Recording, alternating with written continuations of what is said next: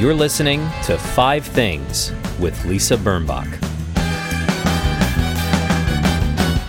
Hi, it's Lisa Birnbach. October. It's October already. You realize we're one month away from whatever the heck is going to happen to this country and whatever is going to happen to our democracy. And I'm starting to think of democracy the way I think of the planet. We assume it will take care of itself, we ignore it, and then suddenly it's not just in trouble, it's in serious trouble. And we act like we didn't know this was happening. We act like this is a big surprise. I did plan to learn a new language in the pandemic, so I, which I of course didn't do. So I, believe me, I understand sort of ignoring something until it's almost too late, but that's how it feels. But look, we're active. I'm activated. I'm texting voters in North Carolina. I'm sending money to Katie Porter and Joe Biden. I'm not able, this is the first presidential election that I haven't gone to a swing state and leafleted or helped get out the vote or register voters. So that doesn't feel good.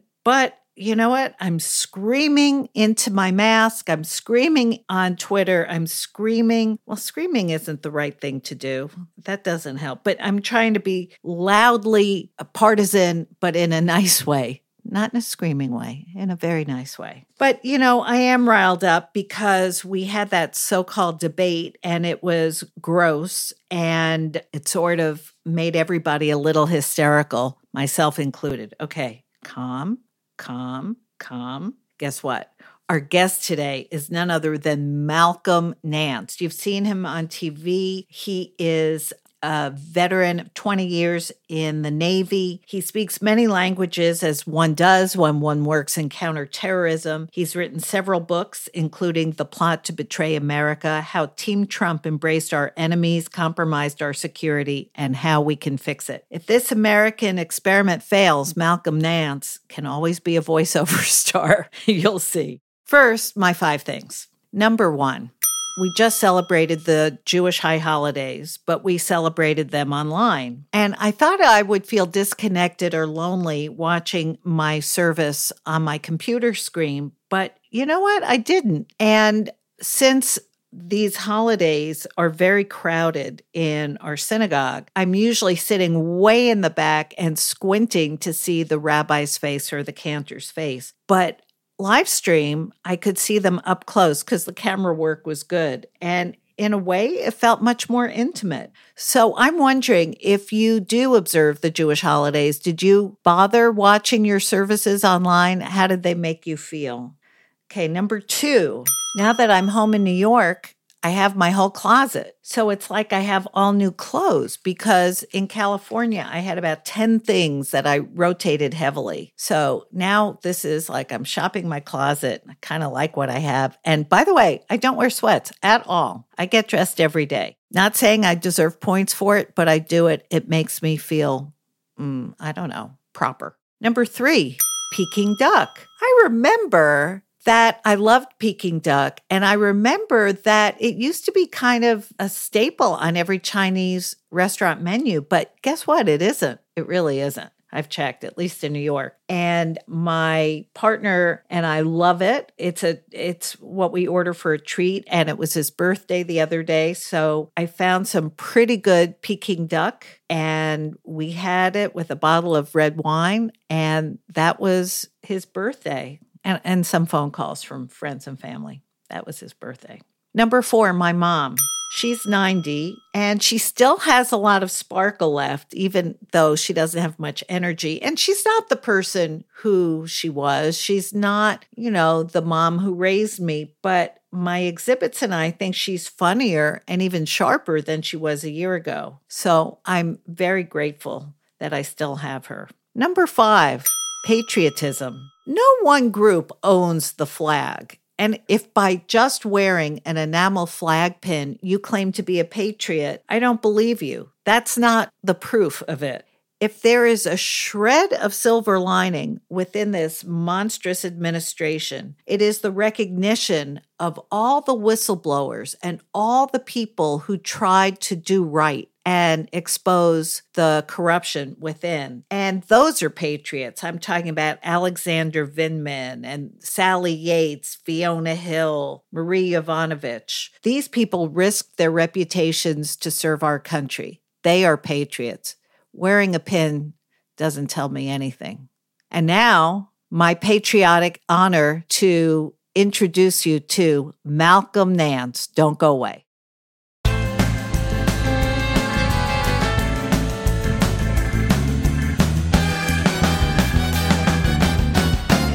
Lisa Birnbach here. Very excited to talk to my guest this week. As you know, I told you Malcolm Nance is with us. You just saw him on on the last word. You just saw him on msnbc because he's always there. Unfortunately in a way we need him there. We need him on call. He is the executive director of a virtual think tank called TAPSTRI which deals with strategy tactics, radical ideologies. He is an MSNBC contributor, an author of three books, an Arab speaking former career intelligence officer, somebody who has been on the ground, who has walked the walk and has done more than most bone spur holders. And he is somebody we can talk to about the Russian interference in the upcoming election. Malcolm, so good to have you with us. Well, I'm very happy to be here. And tell me so that the crocodile on my shirt doesn't just run off and commit harakiri. Tell me how it is that we can be in any way assured that our votes will count in November. Well, I really wish that I could give you a deep, long lasting, and satisfying assurance of that. But I can't. But one of the things I can do is that I can tell you that the US voting system is so disparate um, mm-hmm. from precinct to precinct. One mm-hmm. precinct might have punch hole voting cards. The other one may have the mechanical voting card where you pull the lever. A third may have electric or electronic ballots and uh-huh. another one may have paper ballots. And it's so hard to get, you know, it's not unified in any way, shape, or form that it's impossible to hack at that level. But if ah. you if you recall the oldie days back when we were kids, on election nights you would watch on, you know, like a, a, a VHF you know television channel. And the local news would actually have the tallies coming in from the states uh, the state election board. And they used to actually tabulate each county on a chalkboard uh, wow. uh, on tv so that you would get those results as they were called in and phoned in these days, the state attorney generals tabulate the votes as they come in from each one of the counties or various precincts, and it's done on a computer. Right. And that is the one place that can be hacked where the election results could be changed. So, uh-huh. for the most part, you actually getting your ballot in, going in and voting on a machine, but you know you're relatively safe. There have been examples. I know when um, they had the senatorial race in Texas, where machines were f- caught flipping votes. People were videotaping. Yeah. You know, they would punch Beto O'Rourke three times, and it would come up Ted Cruz every time. Yeah, funny how that was. Yeah, and uh, these glitches do happen. It's just that every time an election ends, there are no official law enforcement agencies or commissions that go in and investigate them. I believe those days are over. This election, which could, and I personally believe, is the single most important election in American history. Mm-hmm. I mean, mm-hmm. even more important than the election of 1860, which brought about the Civil War.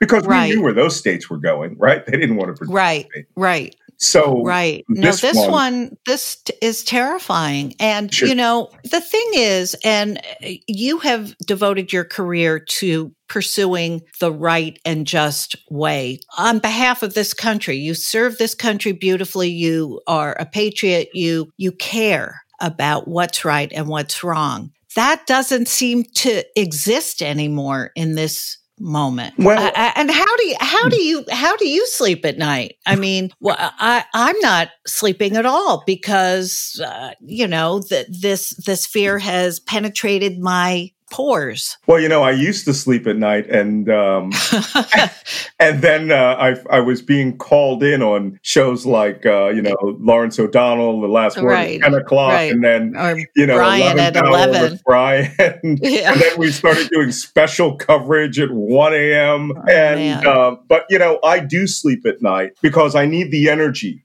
to be prepared for the next day. And Yes. you know, I've I've I'm a I'm a combat veteran. I've been all over the world. I've been in crazy places. I've been rocketed, mortared, and, and landmined. And you know what? If you don't get Mhm. your energy together, if you're not ready to face this and fight to defend American democracy, you you you will just succumb to the forces who want you to give up and throw your Right. hands up. No, it's interesting that the man at the center of all this mess is a weak man, a coward, somebody who is a big bully. I know you are, but what am I? He projects everything and he's a racist, as we know. Sure. Who is really the engine behind him? Because I don't think he has the stamina, the health, the brain, the the withitness to be the architect of this uh, giant mess that he's made. And I, I can't imagine that he just standing up one day decided I'm not going to uh, recognize the results of the election, no matter you know until I decide that I've won. You know, I would like to really choose a good metaphor for who he is. And, you know, the, the first thing that pops to mind is the Wizard of Oz, that he's actually just Um, a guy behind the curtain, but he's nowhere near benevolent. right, right? He doesn't give right. No, You know, he's sort of like Right. uh, he's sort of like uh, the the Wicked Witch of the West Plus. I would think that Donald Trump is the engine behind whatever is going on that comes out of his mouth. However, I have to couch that because I, I recently had a very nice lunch with uh, one of his friends, uh, Anthony Scaramucci, and he cleared something up for me. And I said, "Listen, you know this guy. You've been around him for years. What is?" what is his the ideology in his head and he said listen here's some one thing you need to know about donald trump he is impressionable he doesn't Mhm. really know anything but he has this innate ability to watch you to watch a room to hear what's being said, to see where you're going with your words, he will adopt what you're about to say. And then, if there's enough input from multiple players in that room, he will co opt it. And Mhm. carry it out as if it was his own genius idea while feedbacking it to you like, hey, you know, you were thinking great the same way that I was thinking great. But he, in fact, is an empty vessel in that respect. However, we're talking about a guy who is essentially, and this is for people our age, Richie Rich, right? The Yeah. Poor little rich Yeah. kid from the comic books. Right. And he is Richie Rich, who's become a you know, a sexual molester, who has been given his own way, who has learned to read society and manipulate people who are weak-minded or people who really want what he has, who want to emulate what they believe he has. The problem is, is that you have two other components to this that give Donald Trump his power. One, Right. it's the Republican Party. yeah, And I liken them to the uh, the uh, mythical character of the Shmoo from Little Abner. That was this uh, bowling pin shaped imaginary animal in in Dogpatch, West Virginia, which, if you looked at it, would pop into the very object of food you desired. So if you stared at a Shmoo, he would turn into a ham, or he would turn into Right. a dozen eggs. And right. the Republican Party realized Donald Trump was so beloved by the base that they had to become his shmoo. So whenever he says, look, I'm going to be an overt racist and cage children. He would stare at them and they would go, boom. They would tur- turn into overt racists who cage children because they so feared the average gun toting barefoot dog patcher that they didn't want to ever cross his power. And his power is that he is the poor man's idea of a rich man and Yeah. a stupid man's idea of a smart man. I love that. Yes, I love that. So you're saying, and you know, you know about torture and blackmail and all that, Sure. uh, and manipulation. Yeah. You're saying that they are schmooing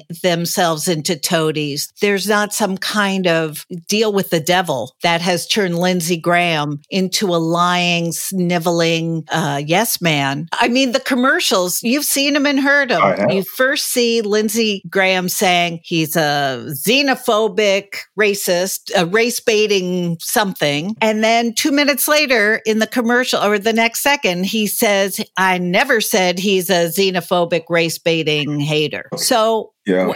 You know, there's no like Lindsey Graham's dresses in the closet that I don't you think, know Trump has over him. I don't think Trump has to reach that deep. I think wow. that become look, we're, we're using the shmoo analogy. Whatever yeah, the, shmoo is good. Whatever the magical properties that makes a shmoo turn into the thing that you desire means that your desires have to be a component of the shmoo's magical properties. And I think that Donald Trump, in you know, being what he is, has given all of these people the permission slip to mm-hmm. become what they always were. Mm-hmm. And they have always been race baiting, xenophobe hypocrites. But now, right. because they have the full support of 35 to 40% of the American public, they can throw decency and civility and rules and law and fairness and norms out the window. And the news media has allowed them to do it for the last four years because every time something horrible happens, the news media goes, well, his base is with him. Hey, right. how about the other 60%? Of the country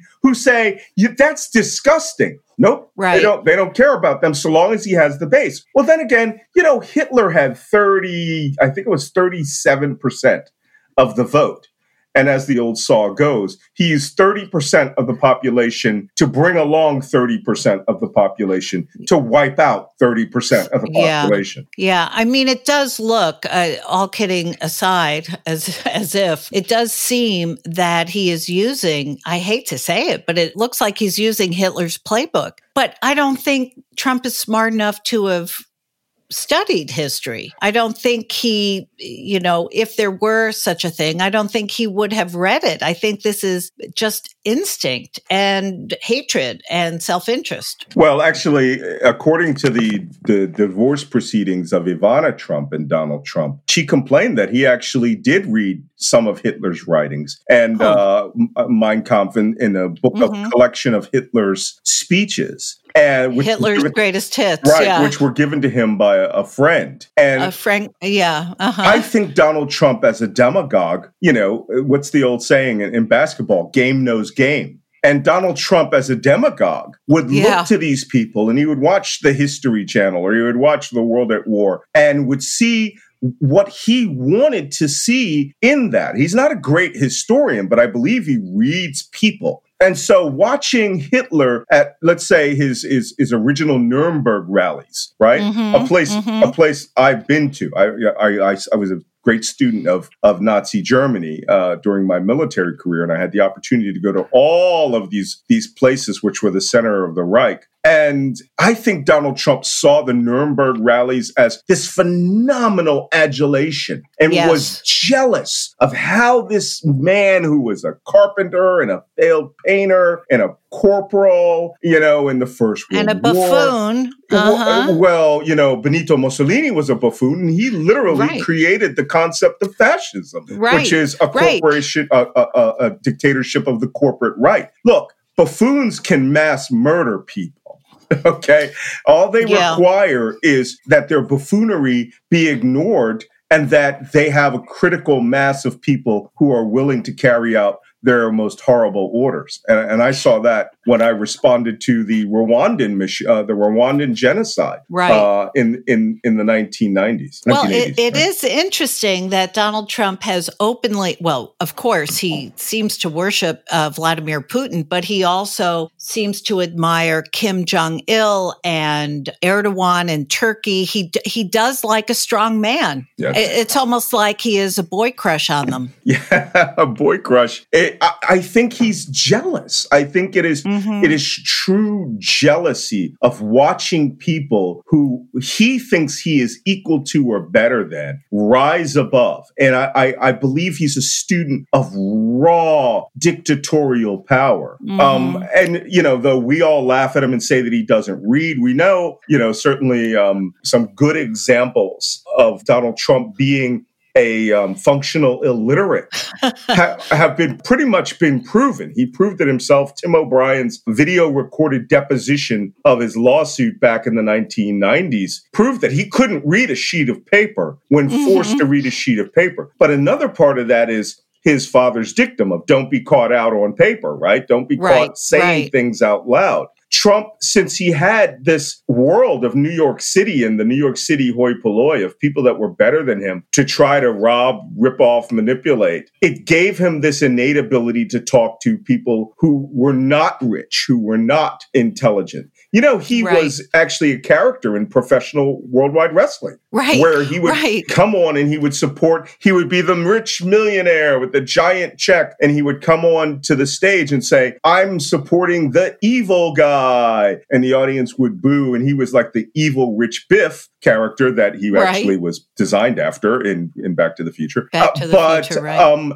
and then the good guy would win and he would come on stage and he would say, I was wrong. Here's the check. You deserve this. Trump understood the WWE voter the Walmart full time shopper. And right. he realized he can manipulate those people. And when he got them, the guy who was just above them, who was upper middle class and had a boat, came along with it, and then came the rich older whites, and then mm-hmm. the, the political class, and even college educated whites who believed in tribalism over nationalism. Well, it all is rather sickening. I think, you know, if the norms of the past were to stick and were to hold today, and I hope they do, they will all be voted out forever and this will be regarded not only, as you said, as the most important election in the history of our country, but as a four year blip of horror of anti democratic, treasonous behavior by the executive branch. And we can't leave out Bill Barr and his complicity in reforming the Justice Department as Donald Trump's personal defense lawyers. Yep. And let me tell you, there must be, if we win this, and we must win this, when I say we, yes. I mean normal Americans okay yes. not the yes. not the crazy 38 crazy 40 um who who who worship trump as an idol and right. the, there's actually a poll out there 30 i think it was a hard 33% who say that they trust donald trump over science they yes. trust his word implicitly. That's a hard deck, as we say in the Navy, of crazy people, right? That is that yes. is a base which he stands upon, where the other 10% are waffly. And if they were to see, you know, some horrible thing like people shot and murdered in the streets, they would really start to start questioning things. But that hard deck of 30, 33% of people, they would carry out his every wish. And I have yeah. met them, uh, my neighbors are them, and I talk to them. I saw a guy just today at the we were at the Lowe's and we're in you know veteran parking and this guy has Vietnam veteran and yeah, no Vietnam veteran car, car uh-huh. and he's oh. got a Trump 2020 hat. And I said, "Hey man, I'm going to ask you this straight up." I said, "Combat veteran here, multi-war combat veteran. How do you support a five-time draft dodger?" And he goes, right. He's making America great. So what you see is this guy shifts to a slogan but what he doesn't want right. to say is, honestly, he believes in tribalism. And tribalism means that you believe that the white, rural, uneducated male tribe must be the dominant center of America forever. And you do not believe in those 12 letters that are above the capital, e pluribus unum, from many one. Donald Trump's tribalism right. has turned that phrase into unum e pluribus, right? From one, yes, one yes. there will be many, but dominance over plur- the polity. And that's where we stand into danger because he yes. has these people and they are proud to say they're gun owners. I'm a gun owner, but I don't go around bragging about that I'm going to yeah. overthrow the government or, you know, caressing it and calling it Mary Jane like these guys do. Oh, man. That's it's not so, a joke, by the way. I know, I know. I'm afraid. I, I, was afraid it wasn't. You know, the thing is that his assault, in a way, on the military and on the veterans, it's not just that he called the dead the wounded, the suckers and losers. It's not just the five deferments. It's just a, a lack of patriotism. I mean, it's it's it's shocking to me that anybody would support him. But then I'm sure the person you talked to was a white guy. And mm-hmm. I think that racism is at, this is personal opinion, that racism is at the base of the base. Of course. As it, it were.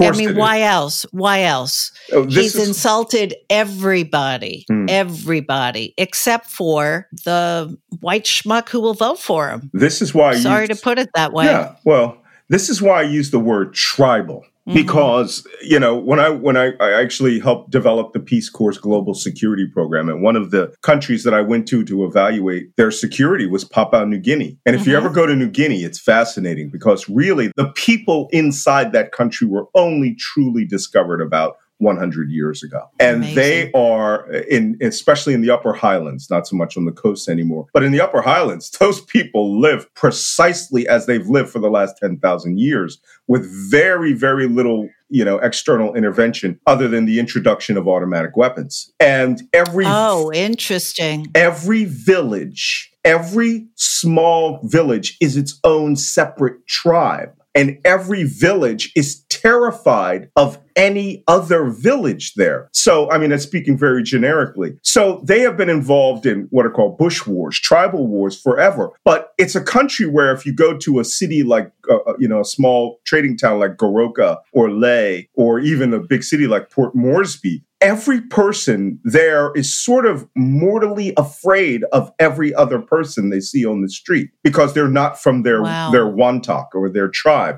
Donald Trump has understood that the shifting demographics in America are going to make the dominant tribe, the white male, uneducated, you know, uncollege educated person have less political force than they would. You know, the, the election of Barack Obama gave us the great white tribalist backlash, and they don't yeah. care what it does to the United States. I mean, if they don't, I think we're in 1858 territory where people are yes. starting to seriously consider, well, maybe we shouldn't be part of them because they want to do all that e pluribus unum stuff. And that allows women and brown people and people with that crazy education to uh, come in there and start telling us what to do based on science and knowledge. And it, it literally are, we, we have people who think the 244 year American experiment should end. One woman put it earlier this year in, a, in, a, in an interview. A woman at a Trump rally said, I never thought that I'd want a dictator, but if we have to have one, it should be Donald Trump. And I thought,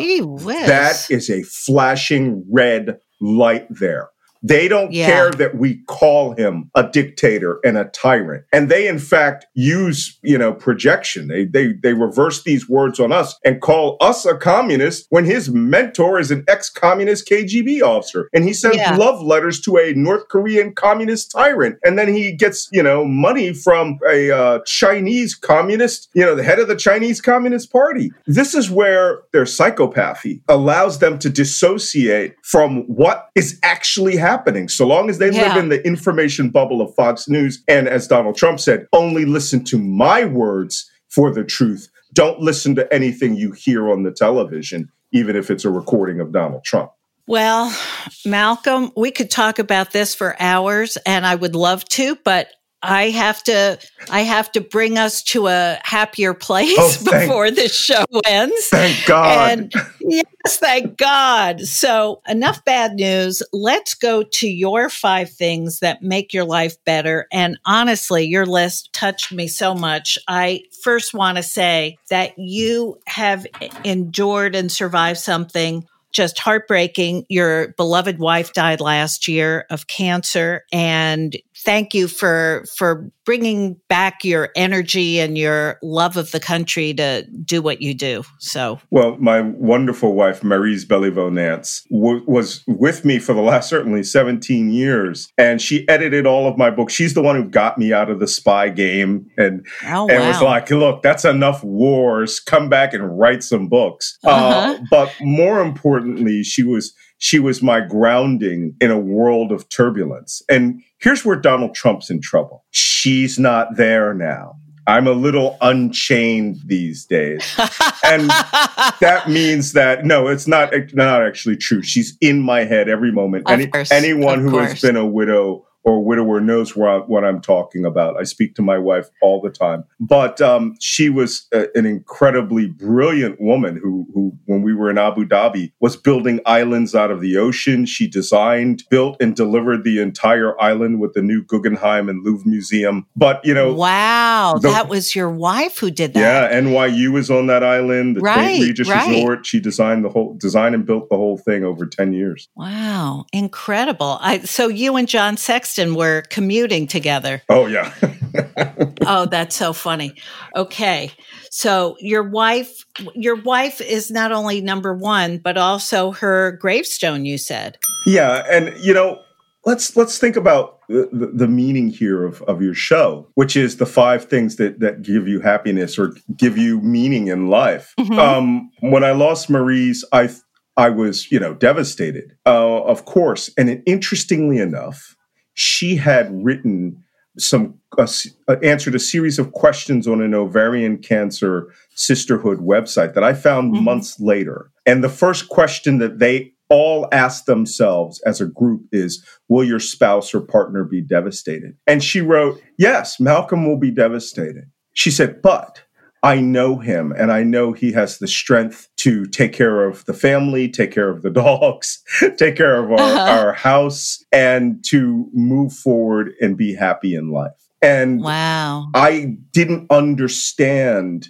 just how important for me, because it's different for every individual, right? I cannot apply right. any of these rules to any other person. But for me, uh, we had um, a, a, beautiful farewell or and I'll see you later as somebody once uh-huh. described it, and right. at an Episcopal church in Philadelphia. And we had a military funeral because she is a military dependent wife. And right. we buried her in Washington Crossing National Cemetery. But for about three months, two or three months in the middle of winter, they hadn't had a gravestone. Ah. And, you know, one day we went there because my daughter and I, we go every two weeks like clockwork. And they said, Hey, you know, your wife's gravestone's here.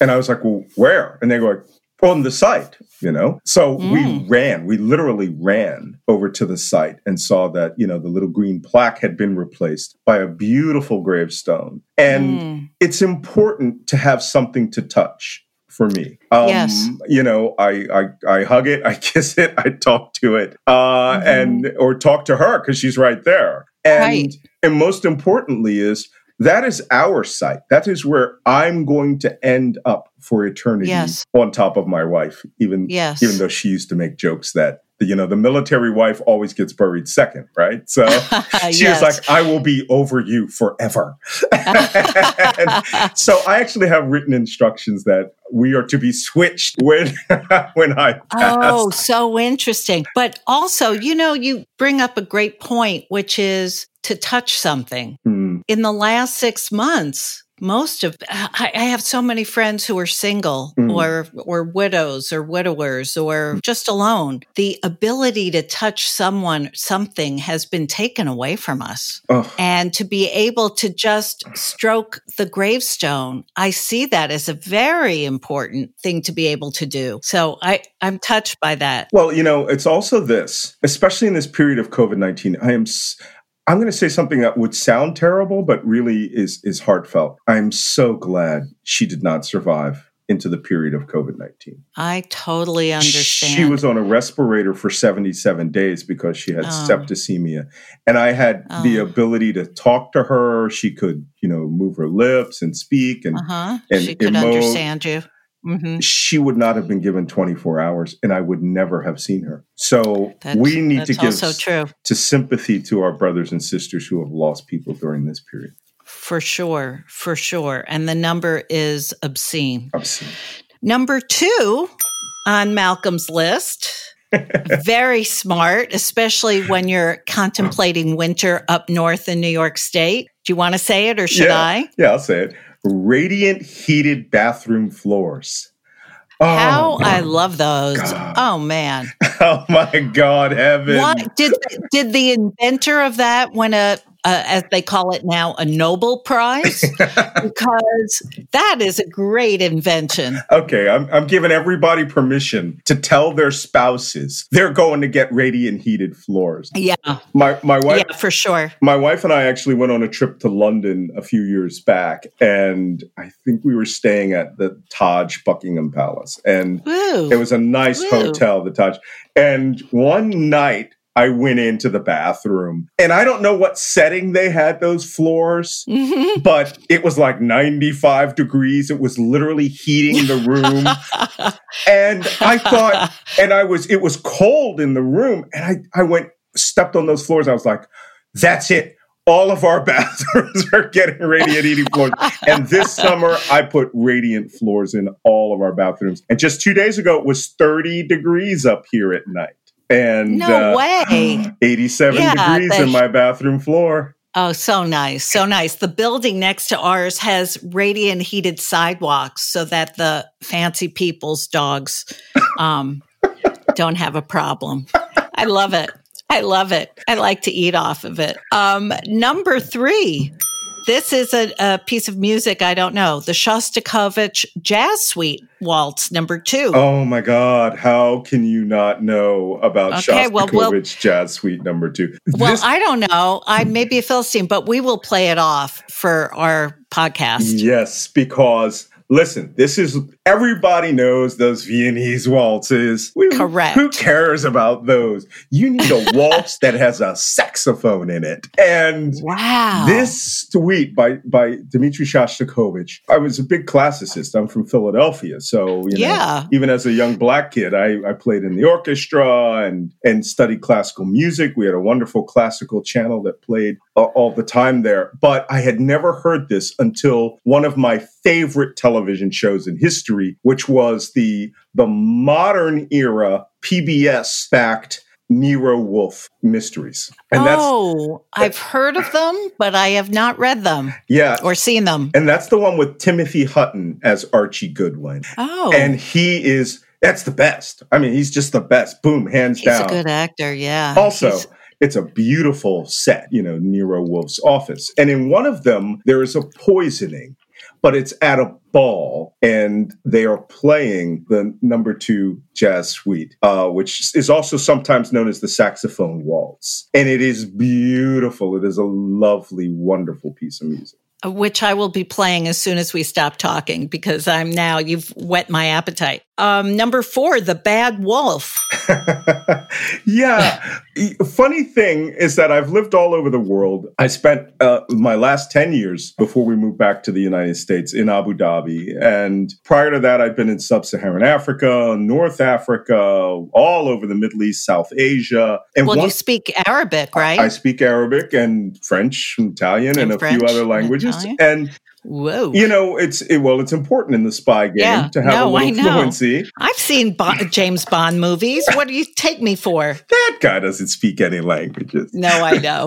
Jason Bourne is a better linguist than him. Okay, but, sorry, um, Jason Bourne. But one of the things that I came to love is Land Rover Defender trucks. And you all know them. It's the safari trucks that you see ah. all over Africa or in the old TV show Daktari, which is where I think I really I remember Daktari. I with Clarence the Cross-Eyed Lion. Yes. That's where I think I really came to like them. And although they were actually Land Rover series threes. But the Land Rover Defender is a classic, iconic car, and I collect them. At one point, we had eight. I have mm two here in the United States, and I have three still in Abu Dhabi, including a very rare six wheel Defender 150 that was a fire truck for the Omani Air Force. So, wow. The Bad Wolf is mine. And if any of you know the TV show Doctor Who, uh, you'll know that in season or series two, Bad Wolf was an omen for horrible times. Oh, wow. I'm going to tell my daughter that you have a bad wolf because she was a devotee.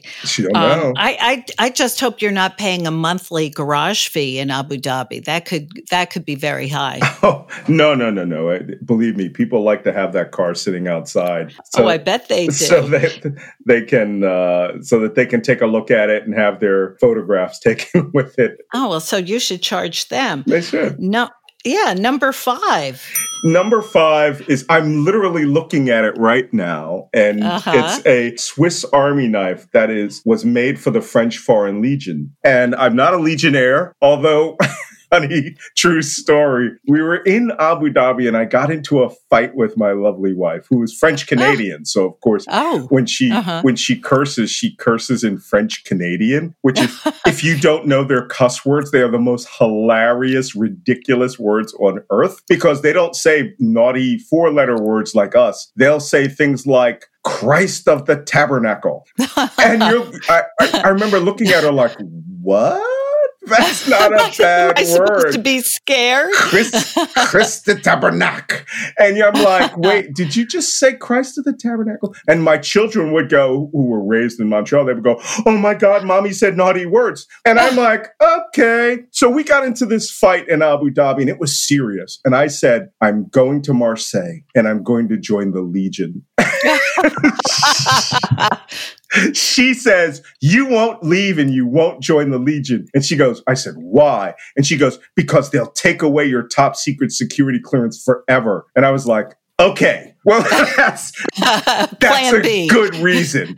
But so that we we ended up going out for coffee, which is always a good reason. But I I did work with legionnaires in Iraq and Afghanistan, and uh, I speak French. So one of the legionnaires gave me his exceptionally rare Legion only issue Swiss Army knives, and it is a treasure. And I use it all the time. Well, yeah, you. I mean, you're a country squire. You have to. I, in fact, am. I do have a. I have a house. I have a house that's so big it has a name. Oh, really? Yes, I did. It, it has a name. Actually, both properties have a name. Reef Point, and this one's for your daughter, who's a Doctor Who Yeah. song fan. River Uh-huh. River Song. She'll know what that stands for. Oh, cool. Oh, you're the coolest guy. And I hear such love of life in your voice, Malcolm. I'm so, I'm, it's just really fantastic to talk to you. And you've made me feel better, honestly, even though the first part of our conversation was dispiriting because of the content. You absolutely turned it. Now, I want to ask you before we wrap up Hmm. if people want to reach you, people listening to the show want to reach you, what is the best place for them to find you? The easiest place to find me is on Twitter Mhm. at, at Malcolm Nance. That's M A L C O L M N A N C E. And there's a link to TAPSTRI, the Terror Asymmetrics Project. And if you click that link, it'll take you to the website, and there is actually a contact us page. And Mhm. that contact me, I see every email that goes through there unless it's a death threat. That goes somewhere else. And I get a lot of those.